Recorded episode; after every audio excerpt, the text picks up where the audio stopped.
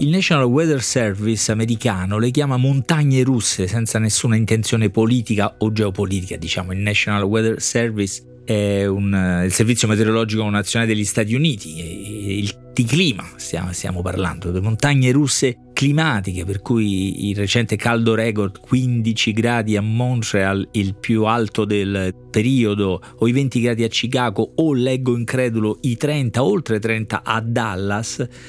si alterneranno a previsioni di imminenti e drastiche discese sotto zero, niente di contraddittorio, specie se avvenisse il paradosso di cui ha parlato un ampio articolo del post del 15 febbraio scorso con il titolo che è un punto interrogativo, vi ricordo che quando c'è un punto interrogativo la risposta è prevedibilmente banalmente sì. E dunque leggo il riscaldamento globale bloccherà la corrente del Golfo e dunque paradossalmente il troppo caldo fermerebbe quel flusso marino che intiepidisce le coste atlantiche e europee. Ci sono studi documentati e preoccupati no? su che l'articolo racconta bene tutta l'interconnessione tra le grandi correnti marine, anche d'aria e valori come la temperatura, ma anche la salinità dell'acqua. Leggete l'articolo, è davvero molto affascinante, benché un pochino angosciante, ma insomma se lo scioglimento dei ghiacci continuerà, la salinità diminuirà, la corrente del Golfo che trascina acque relativamente più calde dal Golfo del Messico appunto fino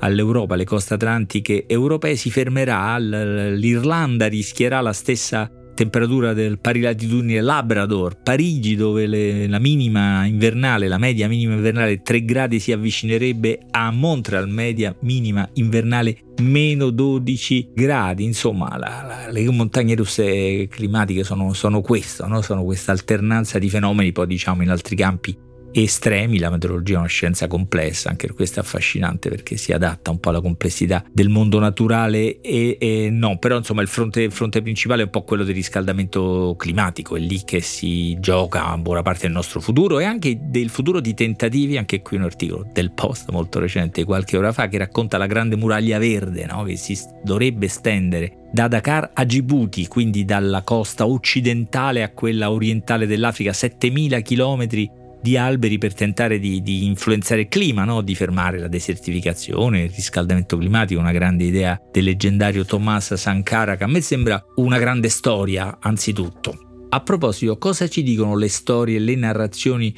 di un fenomeno globale simile? Prendiamo un libro e vediamo.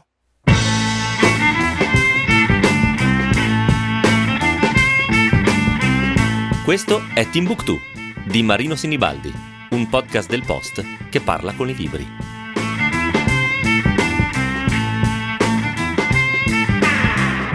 Di storie, di letteratura e di libri non ce ne sono molti, in verità. Qualche anno fa uno scrittore indiano, Amitav Ghosh, parlò di una grande cecità, così si intitolava il suo libro, che fu tradotto da Guanda nel 2017 o 2018, mi sembra, e sosteneva questo, no? indicava, denunciava la marginalità che nelle creazioni letterarie assumono questi temi, in confronto ad altri verso i quali siamo più attenti, ci sentiamo più coinvolti e, come si dice, impegnati. Per cui l'impegno impensabile che sta accadendo o può accadere diventa anche irraccontabile. Siamo ciechi, diceva Ghosh, e dunque anche muti. In questi anni qualcosa è cambiato anche nella, nella, letteratura italiana, nell'editoria italiana ci sono saggi, ma non solo saggi, molto documentati e diciamo così impegnati, ma anche racconti romanzi. Quello recentissimo di Ginevra Lamberti che si intitola, attenzione, Il pozzo vale più del tempo, è stato pubblicato da Marsilio e fa questo anzitutto. La natura non è più lo sfondo della narrazione, ma è in primo piano. Il protagonista quanto è più personaggio in carne e ossa, è un paesaggio naturale devastato, post-apocalittico, anzi no, apocalittico perché l'apocalisse soprattutto climatica è ancora in corso come segnala quello stillicidio di temperature che apre ogni capitolo del libro, una sorta di calendario catastrofico, no? luglio 55 gradi, agosto 59, dicembre 36 e potrei proseguire, specie se si scende nella valle molto più calda la valle, infatti desolata, valle scura, desolata, i campi bruciati, i prati aridi, le case vuote, le persone poche e tristi, anche sempre più isolate perché sono saltati i collegamenti, sono saltati i ripetitori, anche malati, i ragazzi crescono con la pelle squamata eh, dal sole. Il passato, anche il passato più banale, assume un alone favoloso. Una volta c'erano interi villaggi con tante persone di ogni età che facevano tutti i mestieri, abitavano in case di pietre e sassi, ogni villaggio era costruito vicino a un torrente e una gran pozza d'acqua e così sia le persone che gli animali delle stalle avevano acqua e cibo. Adesso non ci sono più persone, né animali, né acqua che scorre e da molti anni sono rimasti solo le case di pietre e di sassi. Poi non c'è solo il disastro climatico, dice il racconto, ci sono state le guerre, è cambiata l'economia, è cambiato il clima nell'ordine, diciamo così, e qui è inevitabile sottolineare come questa, questa distopia, cioè questa proiezione distopica, cioè di una utopia disastrosa, diciamo così, con le sue indicazioni la guerra, l'economia, il clima corrisponde un po' alle paure nostre di oggi, alle nostre angosce. Correnti. L'esito è dunque più ampio, il disastro è più ampio, la valle non è solo spopolata e non è solo troppo calda per essere coltivata, è anche povera e anche finita nelle mani di una specie di dominio familiare, di una famiglia e di un signorotto, una specie di autocrate locale, la spaventosa famiglia Boscarato, poi non tutti spaventosi, per la verità i suoi membri, mentre più lontano la città del Santo e la laguna sembrano inarrivabili questi riferimenti non tanto criptici a Padova e Venezia collocano un po' nello spazio questa fiaba, ma come dice Ginevra Lamberti, topografia e morfologia del paesaggio veneto sono scomposte e ricomposte, sono insomma manipolate per scopi narrativi, diciamo, anche perché è chiaro che tutto il territorio è essere sconvolto dalla crisi climatica, da quella economica, da quella bellica passata e non solo il territorio, soprattutto di, di, di conseguenza le persone le relazioni. La protagonista che si chiama Dalia, Dalia Masiero, la conosciamo bambina, ragazzina, sta in ospedale, in una stanza d'ospedale, crescerà e affronterà le sfide come in ogni fiaba che si rispetti. Tu devi prendere il sentiero che porta alla foresta, andare via e non tornare, le dice Fioranna, la maestra a cui si era affidata, con cui era cresciuta dopo aver abbandonato la sua di famiglia. Dunque Dalia sale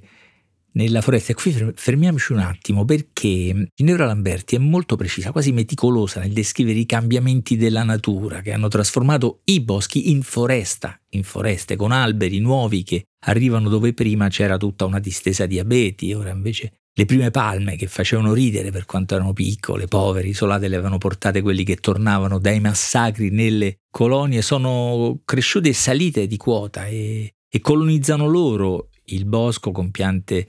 di agave, di aloe. I cipressi si erano lasciati andare, così come gli abeti, ma resisteva qualche roverella, qualche noce, qualche appezzamento di castagni più anziani e più forti. Anche acace, carpini, faggi e frassini non volevano saperne di scomparire. Resistevano ormai da tempo avevano fatto conoscenza con i cespugli di capperi, aggrappati alle rocce il blu profondo dei convolvoli, ma è tutto così. L'ho letto questo brano perché perché è preciso nel dare i nomi, no? per reagire alla grande cecità che ci rimproverava Amitav Ghosh, bisogna intanto imparare o reimparare a guardare, cioè vedere i mutamenti, riconoscerli, saperli nominare, trovare le parole per eh, descriverli e Ginevra Lamberti lo fa per tutto questo libro, a partire dalla dichiarazione di priorità no? che c'è nel titolo, il pozzo vale più del tempo, che appunto indica come scavare un pozzo, trovare o ritrovare l'acqua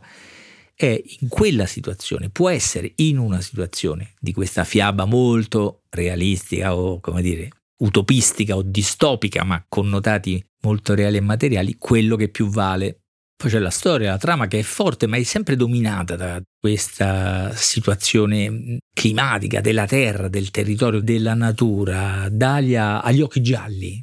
forse non sono belli esteticamente, ma sono riconoscibili e le consentono di illuminare tutto, di vedere e di illuminare tutto, accoglie l'invito della maestra, sale, no? sale e scopre il popolo della foresta, c'è gruppi di umani che si sono nascosti, o meglio si sono rifugiati, sono separati no? e sono andati a vivere lassù dove la temperatura è un minimo migliore, eh, ma anche per sfuggire alla violenza che c'è, domina la valle, la ferocia urbana che si è impadronita della città del santo, diventata sempre più grande, o ricca, o la laguna che scompare con la sua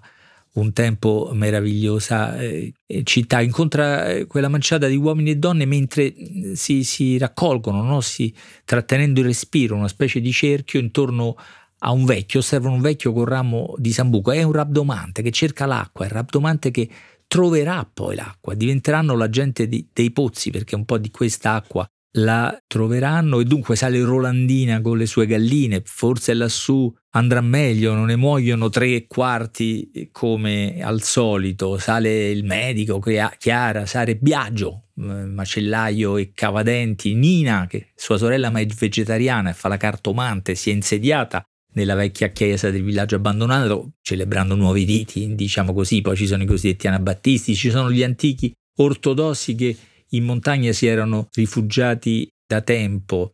Lei, Dalia, trova non solo nella temperatura, ma anche nella qualità dell'aria qualcosa che fa pulsare meno la pelle grigiastra eh, ulcerata eh, dal sole, trova una situazione diversa, ci si riunisce alla torre, si decide collettivamente, trova molti bambini, ma ecco, ci sono i pozzi e i pozzi fanno paura ai bambini e ai genitori, trova una nuova umanità a Dalia, ma non trova un paradiso, anzi la storia a questo punto diventa nera, scura, dark, eh, direi, perché i bambini scompaiono, cominciano a scomparire a partire da Celeste, che purtroppo verrà ritrovato, i sospetti dilagano, c'è il cattivo Boscarato capace di tutto che domina non solo la valle, ma sale pure in, tra le foreste a proporre scambi inimmaginabili, c'è la testa di Biagio che vacilla, c'è una specie di albergo incantato con una signora che pare uscire da una pagina di Dickens, mentre invece forse Swift a ispirare a Boscarato l'ipotesi orrenda di rendere commerciabili vecchi e bambini. I bambini scompaiono, dicevo, c'è la mattanza delle galline, la paura si impadronisce il popolo dei pozzi e io vi lascio qui con Dalia che comincia la sua vera sfida con le sue fragili forze, rimasta piccola ma come in ogni fiaba appunto che si rispetti sarà lei, la più piccola forse che deve affrontare tutto il male che si trova di fronte, quello delle persone e anche quello del, del paesaggio, della natura che rende tutti vulnerabili perché c'è stata la guerra, c'è cambiata l'economia, è cambiato il clima, eh, dal, dove l'acqua scorreva imperiosa con cascate alte anche 10 metri, adesso c'è un rigagnolo, appena un po' di umidità sulle rocce. Per questo il pozzo vale più del tempo, come ci dice Ginevra Lamberti, invertendo un po' le priorità consuete, forse come forse si invertirà o scomparirà la corrente del Golfo o cambierà qualcosa con la muraglia verde degli alberi